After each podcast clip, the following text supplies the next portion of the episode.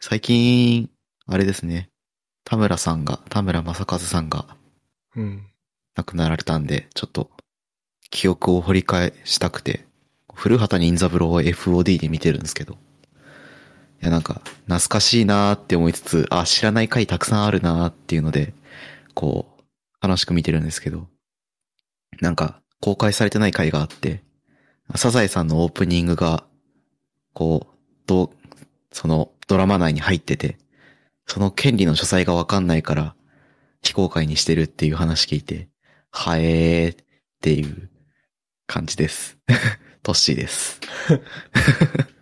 MK です。先日、あの、Hulu で、なんだっけな、マツコ会議か。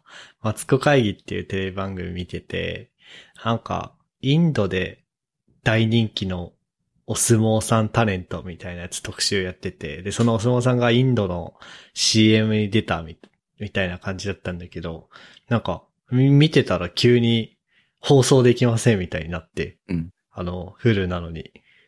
で、なんか、まあ、その、だからインドの CM を、その、だからテレビでは放送できたんだけど、ネット配信はしちゃダメみたいな契約っぽくて、急にフルの画面ブラックアウトして、放送できませんって出てめっちゃビビりました。えー、そんなのあるんだ。ね、びっくり した。なんか、肌、肌色多くて、こう、YouTube の AI みたいにバンされたみたいな。 いや、なんか一緒にテレビ壊れたかと思ってびっくりしちゃった。 おもろ。 はい。最近は、家とコンビニの往復しかしてなくて、唯一の楽しみはコンビニの新商品になってます。ふっくんです。おー、なんかもう完全に OL だよね、それ。うん。確かに。 あこの、このゼリーの新しい味出てる、みたいな。買って帰っちゃ おう、みたいやべえ。な。はい。やばいな面白い。それ。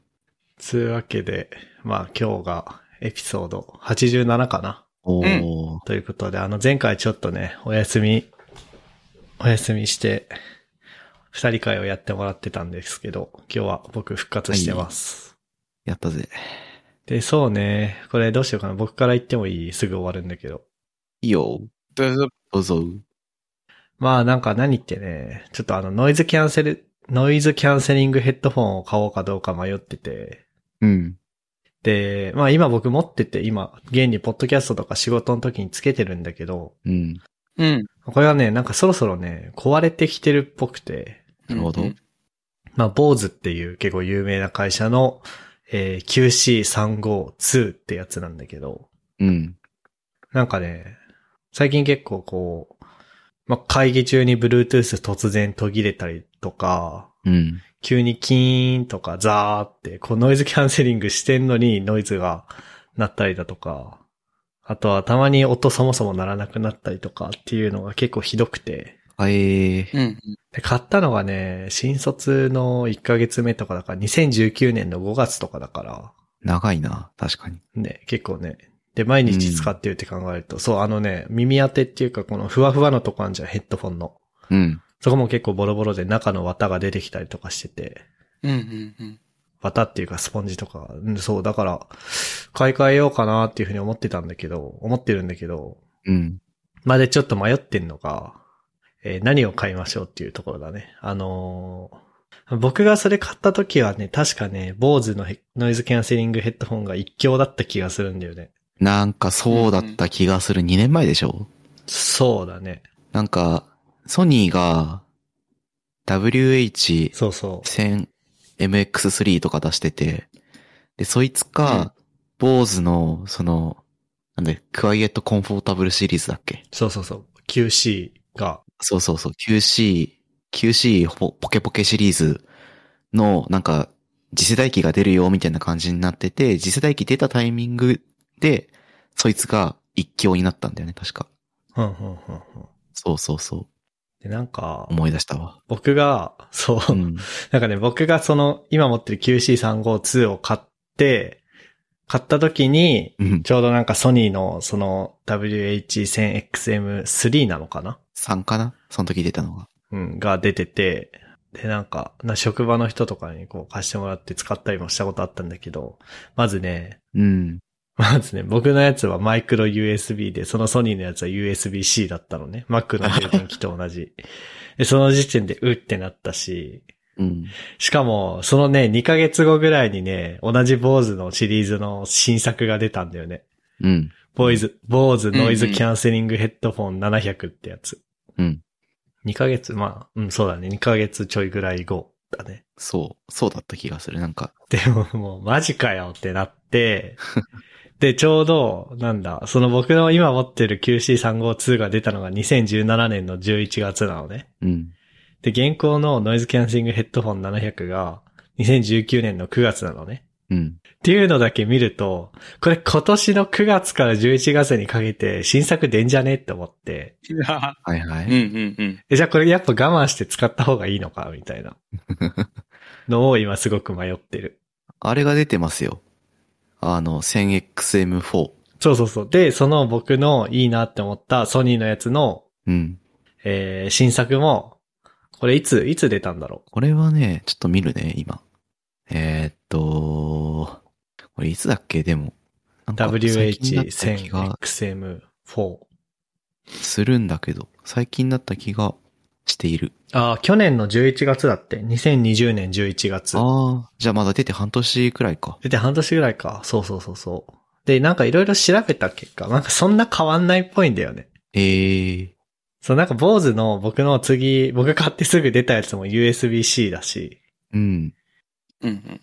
で、なんか音楽を楽しむっていう意味ではソニーの方がいいっぽいんだけど、うん、うん。純粋なノイズキャンセリング性能を求めるんであれば、坊主の方がいいらしいのね。おー。ううんんが、まあそれもほとんどわかんないレベルみたいな。うんうん。うんうんうん。まあで一応確かに坊主の方が強いなっていうロジックはわかる。だって坊主ってさ、あの、なんだろうな。ヘリコプターとか飛行機とかでさ、ヘッドセットつけてる人いるじゃん。うん。であの人たちがつけてる業務用のやつって坊主なんだってほとんど。はい、えへえ。で、ヘリコプターとかでめっちゃブロロロって言ってる中でも、そのちゃ、んと会話できる、プロペラの、ね。そうそうそう、音とかをかき消してちゃんと会話できる。うん。うんうん。だから、もう、もうルーツ的に坊主の方がまあ強いんだろうなっていうのはなんとなく分かってんだけど、うん。でも別に僕ヘリコプター乗ってるわけじゃないから、突然現実に帰ってくるな。 そう、だから、あなんか今、今買い時じゃねえんだろうな。でももうこれ壊れてきてるし、なんか今もそう収録中に急に右耳からね、キュイーンっていう声が、音が聞こえたんだよね。ほうほう。あら。そまあちょっと違う機種なんだけど、僕、ソニーの別のさ、WF1000XM3 っていう、これは完全分離型の Bluetooth イヤホンなんだけど、う。あー、イヤホンね。同じようななんかチップセットだったか、ノイズキャンセリング技術使ってて、うん。で、これがね、まあ音もいいし、ノイズキャンセリングも、本当に、まあ、外だったらちょっと、あれなんだけど、まあ、外でそ、そもそもノイキャンをつけるなって話なんだけどね。まあでも、家の中で使う分だったらね、これで全然良くって、僕は結構好きだったんで、その、ブル、ブルートゥース的なところで、うんぬんがないんだったら、まあここのソニー系列のやつでも十分なんじゃないかななんて最近思ってて。なんで、XM4 でも良さそうとはあ聞いてて思った。そうねえ、それで言うとね、イヤホンだったらね、僕 AirPods Pro 持ってるから、うん。 AirPods Pro でいいいいやってなっちゃうんだよね。あ、今のはそのソニーのうん。 1000XM4 の1000 Bluetooth じゃねえや。ノイキャン性能のなんか裏付け的なね、ああ、はいはいはい。属情報としてこういうのがあっうてん割と良かったよっていう話あ、。はいはいはい。オッケーオッケーオッケー。うん。で、それの次世代、XM 多分3の部分が共通ってことは、そうね。同じチップを使っていて、で、それが XM4 になったから、さらにこう、良くなってるはず。アップグレードしてますよ、みたいな。はいはいはい。なるほどね。そうね。っていう、まあ、ちらっと情報を出してみたり。うんうんうんうん。で、なんか、そう。で、いろいろ検討してる中で思ったのが、うん。いや、だったら、多分、11月とかに新作が出ることに、うん。えーかけるんだったら、じゃあ今のやつ、うん。まあおかしいのはおかしいと認めて修理出せばいいのでは、みたいな気持ちになってきて。ほうほうん。うん。そういえば俺、人生で家電製品を修理したことってあんまりねえなっていうことに気づいた。修理に出したことって。う。なるほどな。確かに確かに。Mac とかは家電買ってついてくる保証書毎回捨てちゃってるわ。ね。うん。まあなんか坊主はシリアルナンバーで管理してるから、 うん。その保証書捨てる事件とかは気にしなくていいっぽいし、うん。まあどっちにしろうんうん多分2年以上経ってるから、保証期限切れてるから、まあそこは別にお金払ってもいいんだけど、うん。なるそうね。なんか、なんだろうね。結局何の話がしたいんだろうね。 あの、そう、修理するっていう発想が出てこなかったなと思ってさ。イヤーパッドだけなら売ってるよ、市販でも。あ、これ自分で何交換できんの取って。うん。リンク貼ったけど。ええなんかね、結構定期的に買い替えることをお勧めされてたような気がする。あ、そうそうそあ、そうなんだ。う。必死で、革だったら割れるし、うん。合皮だったら割れるし、まあ布でもそんなに清潔じゃないから耳垢もたまるしね。ね、臭くなるよそうね。そうそう。これ公式のやつ公式じゃないうーん。あ本当だ、坊主ってメーカーも坊主って書いてるから。うん。へへへ。そうなんだ。こういうのがあるし、まあ耳当てはこれで治るよね。多分。うん。 Bluetooth な叩いて治んのかないや、わかんない。なんか多 分ね、ヘッドホンじゃなくて Mac mini が悪い説もあるからね。Bluetooth に関しては。それは経験あるけど、うん大いにあって。でただ今僕有線で繋いでて、うん。それでも、右耳からたまにキュイーっていう風になるから、それ、ああ。線が繋がっってるのってどっちのユニット左左。左か。ああ、じゃあ、左から右に行くときに、その、線繋がるじゃん。うん。繋がってるやん。中で。うん。断線気味なのかもね。あーあ、でもそれはあるかもね。この、うん結構ね、この優先のやつにね、腕引っ掛けたりとかはしてたから。はいはい。いや結構あり得るんだよな、その、ヘッドホン、片側そのケーブル繋がってる側めちゃめちゃ健康なんだけど、その片、もう片方の、方のユニットだけぶっ壊れるっていうのはよくあって、ええうんうん。あの、弟のヘッドホン直してたわ。それは線の、線の問題ってことでいいのその、だからパソコンとヘッドフォンをつなぐ線の問題ってことそれともヘッドフォンの左耳と右耳をつなぐ線がやばいってことえっと、後者、中の線がやばい。ヘッドホンの中に流行ってる線が、多分ね、その、可動部あるじゃん。はい。こう、イヤーパッドがこう前、前後に動いたりとか、こう、カポカポする部分があると思うんだけど、うん。そこの可動部の中にも入ってるから、そこでこうよじれたりしまあて、。そゃそうだよねうん。こう、使っていくうちにどんどんね、ダメになっていくんですよ。え、じゃあなんかもうしゅもう修理出すしかないな、気がするな。うん。自分で直せるよ。直せんの僕は直してた。ええすごいな。うん3万円のヘッドホン直したから、大丈夫だよ。おー。まあそう、だからそういう直すっていうね、うん。選択肢も含めて今後どうするかを考えたいなと思ったという感じですね。いうんいうんね。うん。はい。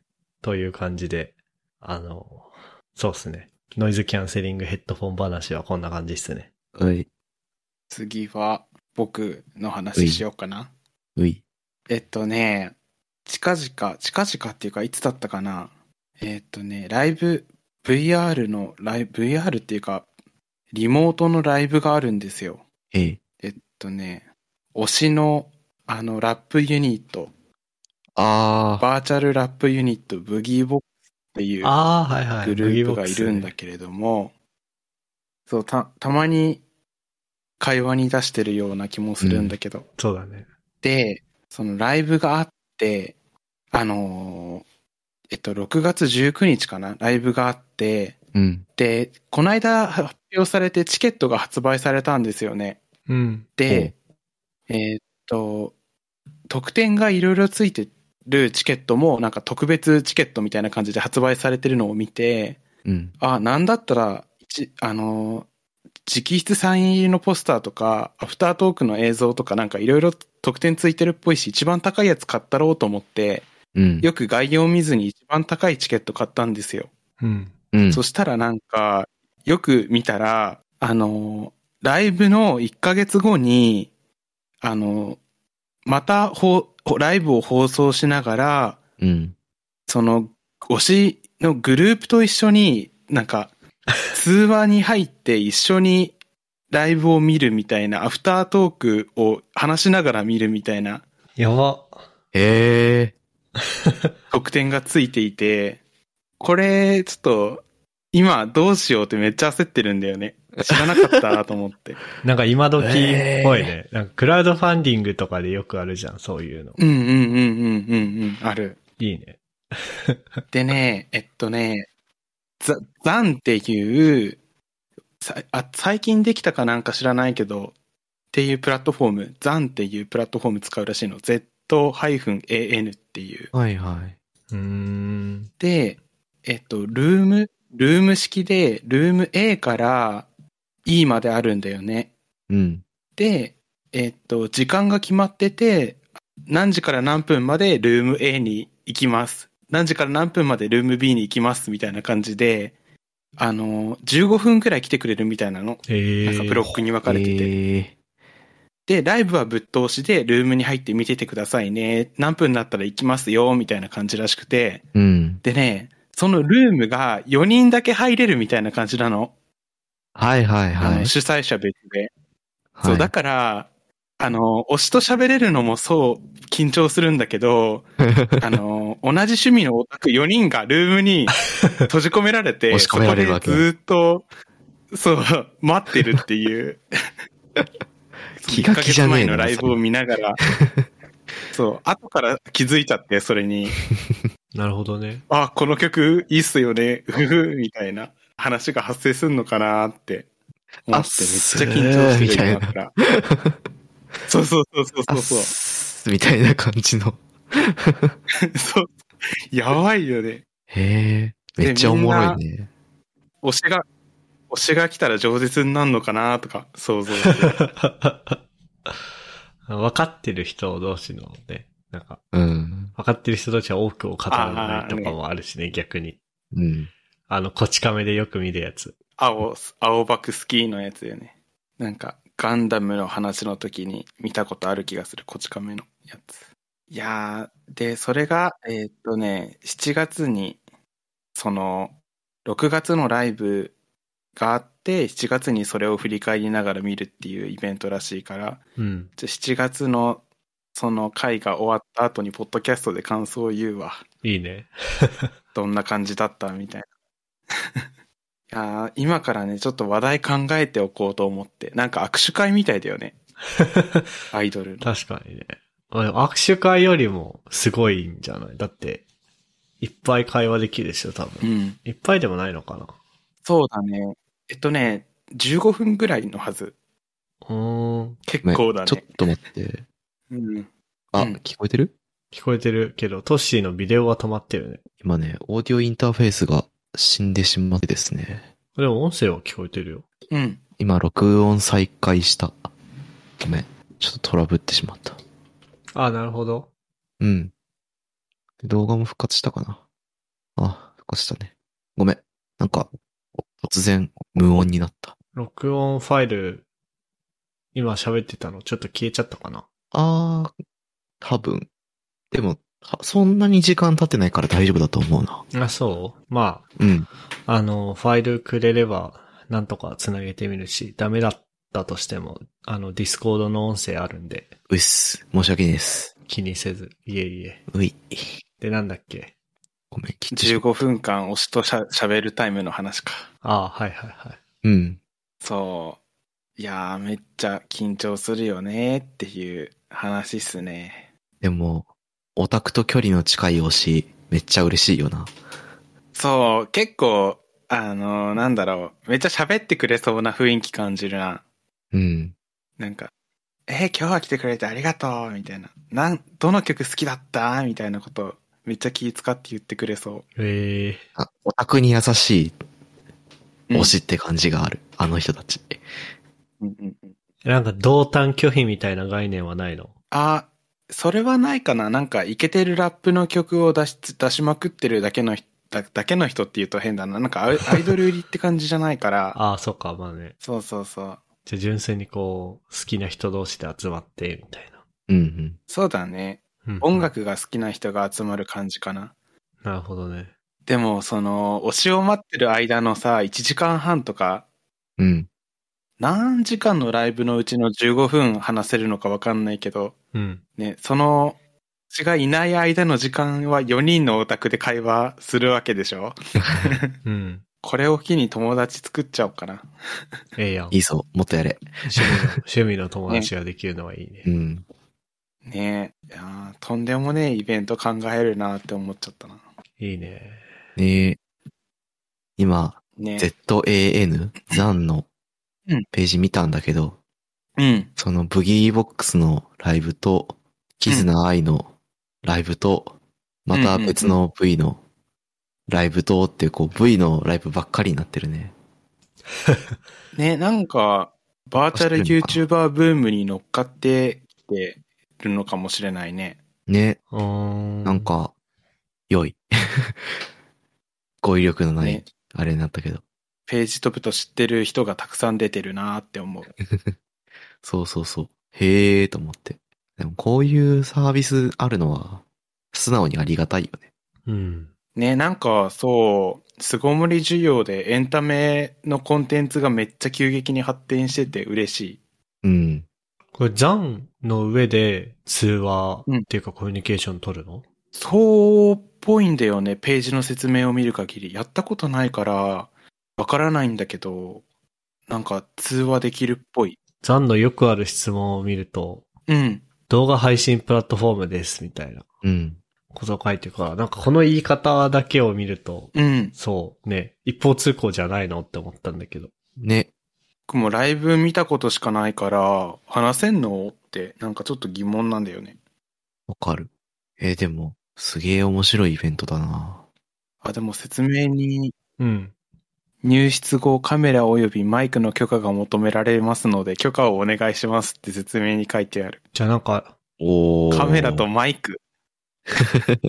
そういうあれなのかな新機能のテストも兼ねてんのかなあー、兼ねてそう。えじゃあそれ喋っていいのかな まあいいか。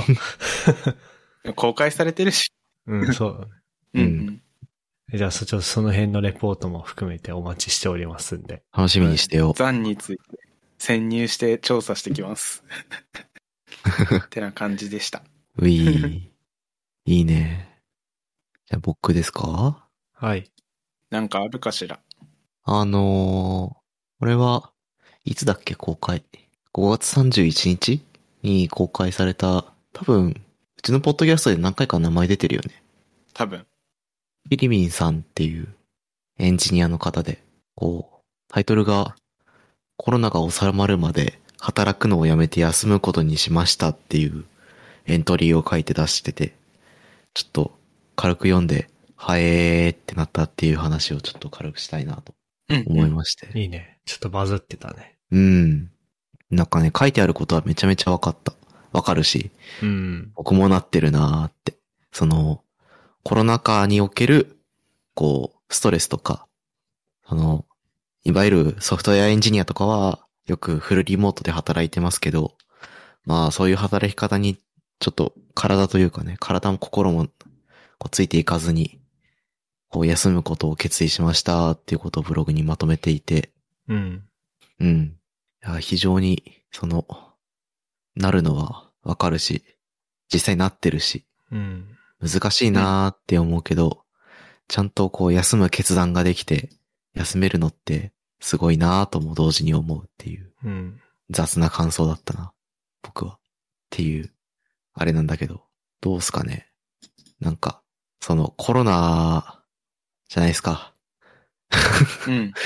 コロナ禍でうんうんう、んそのフルリモートで働いてて、なんか、体調が悪くなるとか、心がしんどいとか、なんか、その、まあ、僕も MK も2年間、そのオフィスに行って働くっていうのをやってて、いや MK はリモートでもやってたか。うん。けど、まあ、フックもそれ以上に長い間やってて、その、コロナが来てリモートワークになったからこうなったみたいなのってなんか実感あったりするストレスなり体調なりとか、身の回りの変化とめっちゃあかるね。ああ、なるほど。やっぱりあるのか。僕の場合は、 えっと、昨年の6月あたりに、今思えばマジでやばかったなっていう、当時は必死だったから、な自分のこと客観的に見れてなかったけど、6月あたりが一番やばくて、その前後もまあまあやばかったんだけど、何も仕事できてなかったっすね。おなんかー一タスクに 1, 週間使ってて、え、進捗大丈夫みたいな DM 来たりしてて、うん。えいや、ちょっと大丈夫っす、みたいな、適当にごまかしてたみたいな時期があって、そう、机に向かうのもだるいし、うん。なんか、机に向か、向かったら向かったでずーっとつ画面と向き合ってるだけみたいな日を過ごしてた時期あるっすね。確かに。なんかコミュニケーション、何が原因かっていうのは確かに、あの、キリミンさんのブログにも書いてあった通り、何が一番の原因だったのかは、なんかいろんな要因が重なった結果だとは思うんだけど、うん。うん。確かにそういう状態にはなってた。けど、えーっと、なんかいろいろ試行錯誤して今はなんとかなってるって感じかな。うんパフォーマンスはちゃんと今はちゃんと出せています。だから克服はできたのかもしれない。なんか無理やり慣らしたっていう感じだね。うーん。適応能力。うん。なんかそう僕もあれなんよだな。から、うん、多分これと同じことになってて。うん。で、結構そのまま引きずっちゃってるんだよね、僕に関して言うと。うん。うんうん。辛いなーっていうのもあるし、まあポジションが変わって、やることも変わって、やることも多くなって、まあ、その分、こう、時間もかかるようになったからっていうのはあったりするんだけど、まあでも書いてあること、その生活習慣化とか、こう一人で出かけることもないし、こうストレス解消の方法が限られてくるし、うーんって感じで、こう、ストレスも疲れも溜まっていって、鬱憤が溜まるし、ストレスも溜まるし、疲れも溜まるし、こう悪循環がどんどんどんどん深くなっていくのはある。で、それを克服する、どう克服するかに、を考えることがなかったから、ちょっとまだうん。僕は引きずってますね。うん。うん MK どうすか、まあ、新しい生活も始まったわけだが。そうね、あのね、 えー、まずあの、キリミンちゃんの、このブログに書いてあることを、うん。まあ、サクッとまとめると、まあ、コロナで自粛が始まりましたと。うん。うん。で、でも自分はもともと過去引きこもり状態だったんで、引きこもり状態で、まあフリーランスずっとやってるっていう働き方もあって、えー、数ヶ月お休み取ることも全然あったから、まあそれは全然平気だろうって思ってたんだけど、自粛は数ヶ月続いた去年の夏ぐらいから、えー、まあリモートでの仕事があまり適応できてないっていうのもあるし、まあ人に会えないこととか、運動不足とか、もろもろで、こうメンタル、心身ともにやっちゃいましたっていう話だと思うんだけど、うん。僕はね、あのね、 まあ、不謹慎かもしれないけど、うん。なんかね、こうね、堂々とリモートワークできるようになったことにまず喜んでたんだよね。もう、まあ、それは人それぞれね。そう。で、なんかね、そう、なんか、まあ、前の会社にいた時にはコロナ騒動が始まったんだけど、うん。で、前の会社は別にリモート OK だったんだけど、なんかね、リモートがマイノリティだったんだよね。うんうん。はいはい。で、リモートマイノリティでやるね、ウェブ会議がね、本当にクソだったの、品質が。 うんうん。うん。そう、なんかね、オフィスに5人ぐらいいて、ノートパソコン1台だけ置いてあって、みんながそのノートパソコンに向かって話しかけんだけど、うん。なんか、全然僕の聞こえないみたいな。うんうん。で、それが全員リモートになって、なんか、あ、なんか、なんていい時代が来たんだろうって正直思った。うん。確かに。にね。で、加えて、なんか、まあ、とまあ、実家にいた時もそうだし、東京出てきてからもうん。そうなんだけど、なんか僕すごい一人が好きで、うん。家で一人でゴロゴロしてることに何も抵抗ないし、まあ、仕事も趣味も結構パソコンしてるだけだし、たまに気晴らしでってなったら一人で散歩したり、一人でドライブ行ったりっていう感じだから、だからあんま変わんなかったんだよね、コロナになっても生活とかが。はい。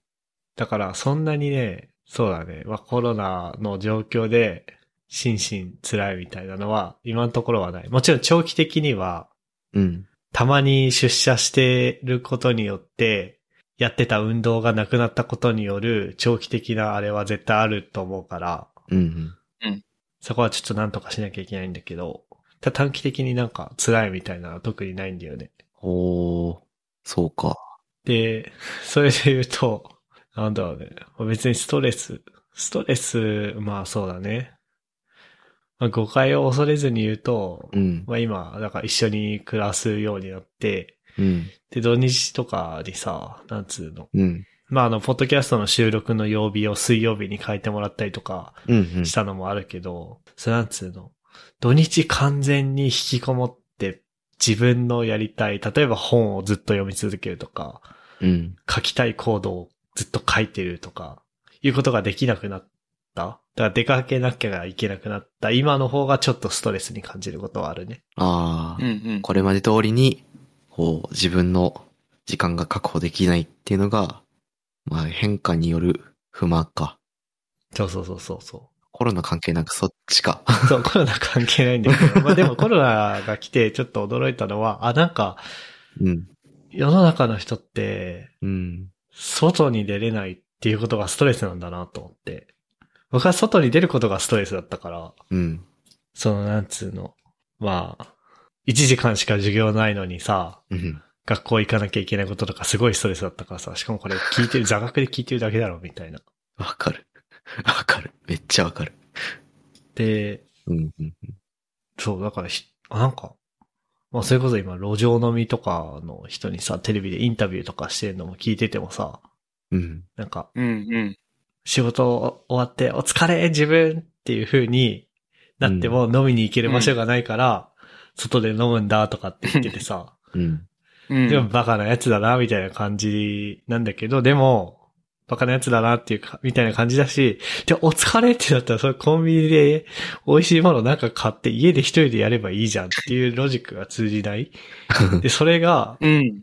もうそういう路上飲みっていう行動に走っちゃうまでいかなくとも、うん。それが多少ないともストレスになるのがマジョリティなんだなっていうか、そうね。いうのをちゃんと認識しなきゃなって思った、僕は。いや、めっちゃわかる。その、外出しないと死んじゃうみたいな人たちが、世の中の大半を占めていて、うん。あ自分はなんか、少数派で、むしろ、私の、こう、生活習慣が異常なんだなっていう、異常、異常って言い方あれだけど、こう、びっくりされるような生活なんだなっていうのはなんか、そう、なってから思ったね。だからなんか、無理に出かけてみたけど、いやー、別になーって感じだったり。そう。その、一時期収まってたじゃん。うんうんうん。感染者数も減ってっていうタイミングでちょっとと外出てたりしたんだけど、いやー、いや別にみたいなうん。風に思ってたから、なんか、大多数なんだなと思いつつ、その感覚を共有できないことに若干の悲しさを覚えたわ。いや、まあでもね、なんだろうな。いや、まあなん、ちょっと、あんまり良くない発言をしそうになったけど、うん。良くない発言だと自覚した上で言うと、うん。でもね、あのね、一人でね、うん。過ごす、一人で時間を過ごすやり方を知らないっていうのはね、良くないっていうかね、それはね、国力衰退につながると思いますよ。 だってじゃあ一人の時間が嫌だったら、お前らいつ本読んだりとかさ、勉強したりすんのみたいな。うん。ちょっと考え事したりとかすんのみたいな。今、今チャンスなんだよみたいな。な、なんでそれはあるっ。ていう。一人の時間っていうのは、なんだろそうう、贅沢な時間なんだよっていう。そう。なんか、超贅沢よな。ちょっと話ずれてきたけど。うん まあで、そういうのも思いつつ、うん。まあでも、なんつうの、リモートワークとか、うん。だからリモートワーク、な、なんだろうな。まあ自由に、自由にリモ、働き方改革の文脈で自由にリモートワークしていいよっていうリモートではないじゃん、今のリモートって。そうね。感そう染いう閉抑制の塞ため感だもんを、そうそうそうそう、閉塞感を伴うリモートワークっていうのに、うん。のところの僕は閉塞感はあまり感じなかったんだけど、まあ感じて辛い思いをしている人たちもいるっていうのは、なんか認識した上でやんなきゃいけないなっていうふうにうん。うん。思ったね。まあ、あの、キリミンちゃんのブログのハテナブックマークの一番上にも、そうやって書いてる人いるけど、うんうん。そう、自分とはそうですね。リモート得意な、好きな自分とは逆の感覚は忘れてはいけないなっていうふうに思ったっていうう。んうんうん。そうなんだよね。なんか、個人的な話になっちゃうんだけど、こう、部署が変わったんですよね。部署というかチームか。チームが変わってやってることが少し変わったんですよ。うん。前まではメディアプロダクトをチームでえいやえいやと作っておったわけなんだけど、まあそこから打って変わってこう、社内の問題に取り組むっていうチームになったから、なんかね、その何か進捗が出てリリースでしても、こう、わーい、やったーって、こう、チーム全体で喜ぶみたいなことが少なくなって、はいはいはい。まあ、それは何を表すかというと、こう、なんだろうね、チーム行って仕事してる感がないというか、そうなると、こう、孤独に仕事してる感覚がすごく押し寄せてくるわけで、うーん。その感覚をね、ここ半年 ?5 ヶ月くらいか、ずっとやってて。まあ、一緒に仕事してる上長いるし、4月から新しいメンバーが入って、こう、同じではないけど、近い文脈の仕事を一緒にしてるからう、ん。まあ、全然そういう、なんだろう、一人でやってる感はない、はないんだけど、うん。こう、何かを達成したり、失敗した時に、こう、自分一人で何とかしなきゃいけない。まあ、た相談はするんだが、まあ問題に一人で取り組まなきゃいけないっていう孤独感とか、チームで喜び合うとか、チームで協力し合うみたいな感覚がなくなってしまったことで、ちょっとね、寂しさを覚えるのと、そこのこうなんだろう、孤独感でちょっと仕事大変、大変というか、うーんって感じうん。のことがあって、まあそれもあって、こう、あれなんよね。辛いなーっていう気持ちが、ここ半年さいさらに強くなってしまった感は、なるほどね。個人的にはあって。うん。確かに。まあ、それで言うと僕もふっくんも今は一応、チームで働いてて。そうだよねまあ、朝会。うんふっくんは昼会だっけうん、そうそうそう。まあ、毎日その、えー、進捗報告って、スクラム的には言っちゃいけないんだけど、 まあ、進捗報告の時間があって、そこで顔合わせたりとかは絶対するし、うんうんうん。他にもいろいろミーティングは入るもんね、チームで働いてたら。そうだね。まあチームで働いてた頃のうんミーティングは出なくていいよって言われたし、うん、うん、あまあ、それはなんかね、その、その、なんて言うんだろう。仕事に関係ないミーティングにわざわざ出なくてもいいよねっていうのはすごく賛成だから、あんまり、こう、積極的には出なくなったんだけど、それはそれとして、まあ、僕のチームも、スクラムじゃないんだけど、デイリースクラムって言ってさっき言った、進捗報告とかに、まあ、参加してるんだけど、まあその場でもね、まあ別に、10分15分話して、はい、お疲れ様でしたーって言ってるだけだから。なんか、その、チームで仕事する感には繋がらなくて、うん。うん。ふむふむむ、これは難しいなーって思ってますね。なるほどね。うーん、まあ、ちょっと前提というか条件がいろいろ違うっていうのもあるかもね。あるかもね。てな感じで、ちょっと、まあ、ここからどう、どういう話にしていくかあんまり考えてないで、こう、話題作っちゃったからあれなんだけど、うん。まあ、でもいいんじゃないこれ十分いい話できたんじゃないみんなの思うところを共有できたっていう。そうですね。あ、でも、僕ら、特に僕はまだ貯金できてないから、なんとか適応するなり、体力をつけて、ああ、はいはいはい。やっていくなりして、こう、生きていくしかないんだなーっていう肝は座っているので、こう、なんとか頑張っていきます。あれでしょあのー、貯金、貯金の話が出てきたのは、単にあれでしょ数ヶ月お休みするためには貯金が必要っていう話だよね。あ、そうそう。まあ、これを、同じようなことをするためには貯金が必要だし、まあ、それじゃなくてもね、その、こういう状況で、いつ何が起きてもわからない、起きてもおかしくない状況うん。自分がコロナにかかっちゃうかもしれないし、まあそうなったら、こう、どうなるか、症状がどういう情報、状態に転がっていくかわかんないから、やっぱり貯金ってね、必要だよねっていうねえ。感覚があって。半年分だっけ ?3 ヶ月分だっけなんか文脈によって違うんだけどさ、生活費のうん3ヶ月とか半年分は、現金として貯金を持っておきましょうってよく言われるよね。よく言われるね。それなぁ むずくね全然できてないんだよな全然できてない。できてないね。てかね、生活費、そうだね。うん。うん。できとらん なできとらんねーって感じで。ちょっと、頑張ります。僕も頑張ります。うん。もうちょっと、うん。た、仕事での立ち回りとかで、なんかチームで働いてるというか、そういうのが、よいしょよいしょできる気持ちになれる気がしてきて、あんまり立ち回りが良くないから僕は、立ち回り強化していくわ。なるほどね。貯金も頑張って、計画的にしていくわ。あれね、貯金、あれだね、マネーフォワードお金先生っていうサービス例のやつね。が、そう、アドバイスしてくれるんだけど。でもね、そう、貯金のね、安心ラインみたいなのがあって、それが、えっ、と、お金先生的にはいくらなんだろう。給料の4ヶ月分だね。マネーフォワードのこのお金先生ってサービスは給料の4ヶ月分を、うん。まずは現金で貯金しましょうって書いてんだけどね。はいやー。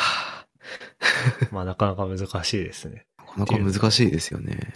あとは未来の資産。なんかね、すごいアドバイスしてくれるんだよね。うん。 あなたは何歳で資産がなくなりますみたいなのも表示されてて、僕24歳で資産がなくなりますって言われてんだよね。